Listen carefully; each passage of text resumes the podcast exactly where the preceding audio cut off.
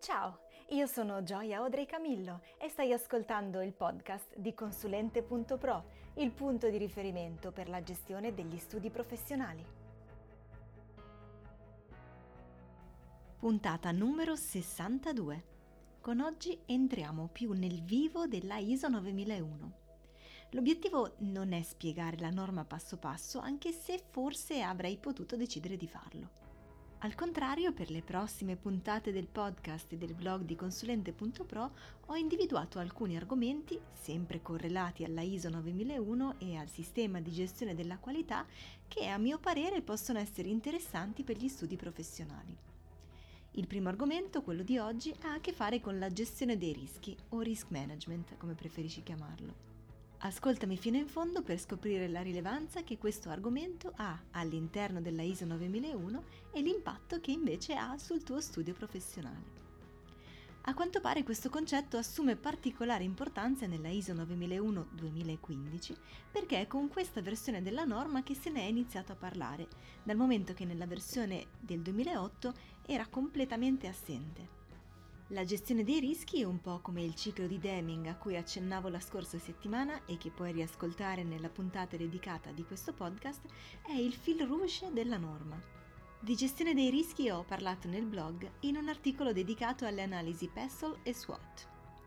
Non è strano incontrare all'interno della ISO 9001 concetti già conosciuti e largamente applicati. La settimana scorsa stavo giusto chiacchierando con il prossimo ospite del blog, di cui potrai leggere l'intervista tra qualche giorno, ed è stato proprio lui a farmi notare che, di fatto, la ISO 9001 è, cito testuale, un bel manualetto di management. Come amo ricordare, to manage significa gestire, la ISO è il sistema di gestione della qualità e quindi gestire, occuparsi del management per puntare a fare le cose per bene nei confronti di tutte le parti interessate, gli stakeholder. Stakeholder che, peraltro, la norma invita ad individuare. Se vedi quindi i concetti sono tra loro collegati, quelli che molto probabilmente conosci, quelli che hai imparato ascoltando il mio podcast e leggendo gli articoli e quelli che sono contenuti nella norma. La ISO 9001 è uno standard di gestione applicabile a tutte le imprese produttive e non produttive, ma anche alle realtà che prestano servizi, come le società di consulenza, finanziarie o gli studi professionali. Ed è proprio sugli studi professionali che ho in questi mesi declinato i concetti e le competenze tipiche del management che si ritrovano in gran parte all'interno della ISO 9001. Quando la norma parla di risk management, non parla in concreto di rischio, secondo l'accezione che la lingua italiana dà a questa parola.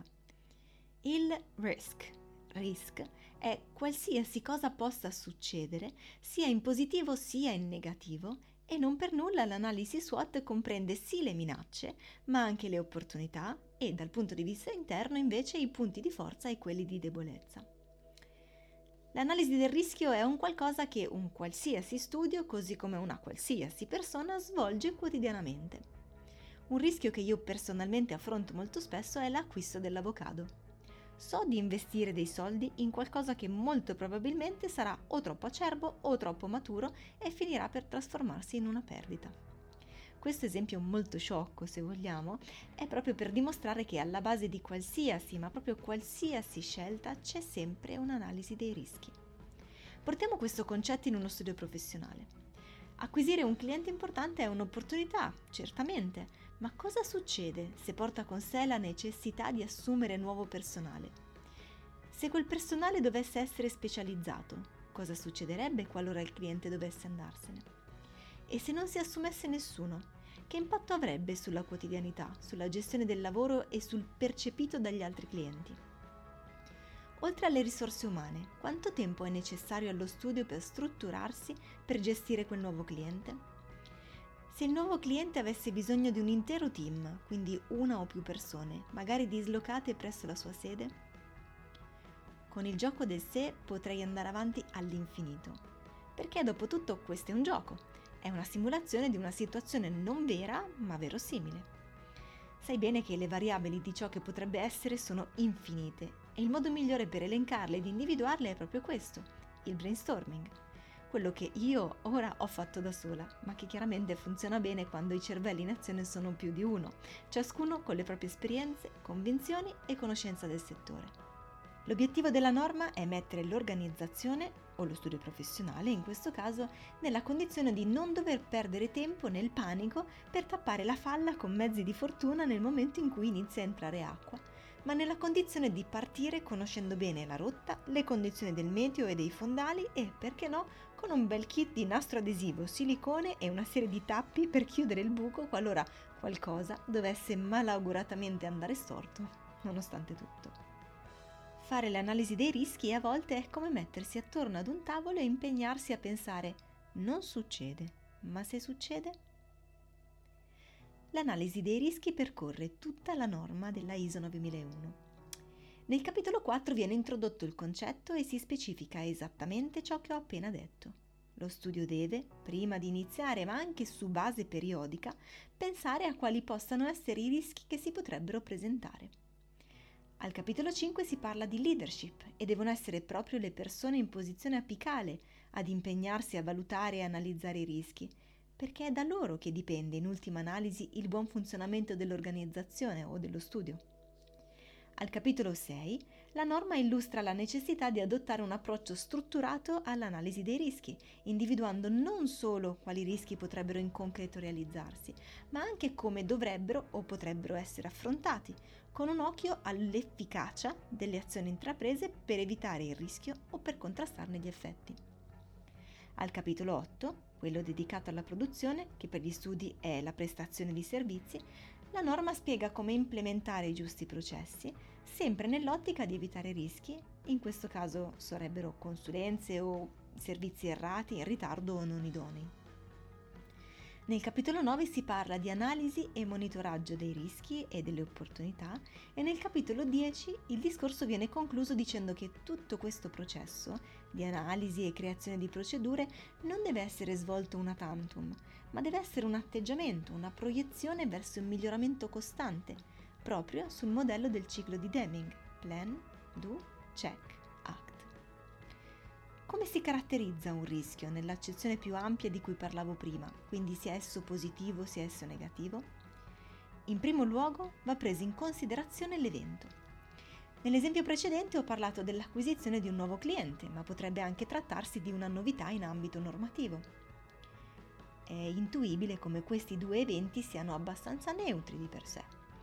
Una novità normati- normativa può essere tanto positiva quanto negativa e sarà capitato anche a te almeno una volta nella vita di accogliere a primo impatto un qualcosa come estremamente positivo, salvo poi accorgerti che proprio positivo non era, o viceversa. L'analisi serve proprio a razionalizzare gli eventi e il percepito. Quanto è possibile che accada quell'evento? Quanto è possibile che quel grosso cliente arrivi? Quanto è possibile che quella famosa riforma diventi legge? Questo è il secondo elemento che caratterizza il rischio. Il terzo elemento invece ha a che fare con le conseguenze che l'evento avrebbe sugli adempimenti da svolgere, sulla percezione dei clienti, sui costi, su eventuali nuove necessità eh, che possono essere di struttura, di formazione, di investimento. Da ultimo, quarto elemento, vanno osservati i pericoli o i vantaggi sulle parti interessate. È il caso dei collaboratori che non riescono a sostenere il peso del lavoro, è il caso dei clienti che si trovano gravati di un adempimento o di ulteriori imposte. Oppure tutto il contrario, quindi si riduce il carico di lavoro per i collaboratori e quello impositivo per i clienti. Questa è l'analisi che dovrebbe essere svolta periodicamente per tutti gli eventi, dai più probabili ai meno probabili, ed è un'attività a cui vale la pena fare l'abitudine, perché responsabilizza le persone, perché aiuta a imparare a dare il giusto peso alle cose, perché insegna a prevenire e quindi a organizzarsi meglio. Con questo chiudo l'episodio dedicato all'analisi dei rischi. Se ti è piaciuto lasciami un like e iscriviti a questo podcast per non perderti i prossimi episodi.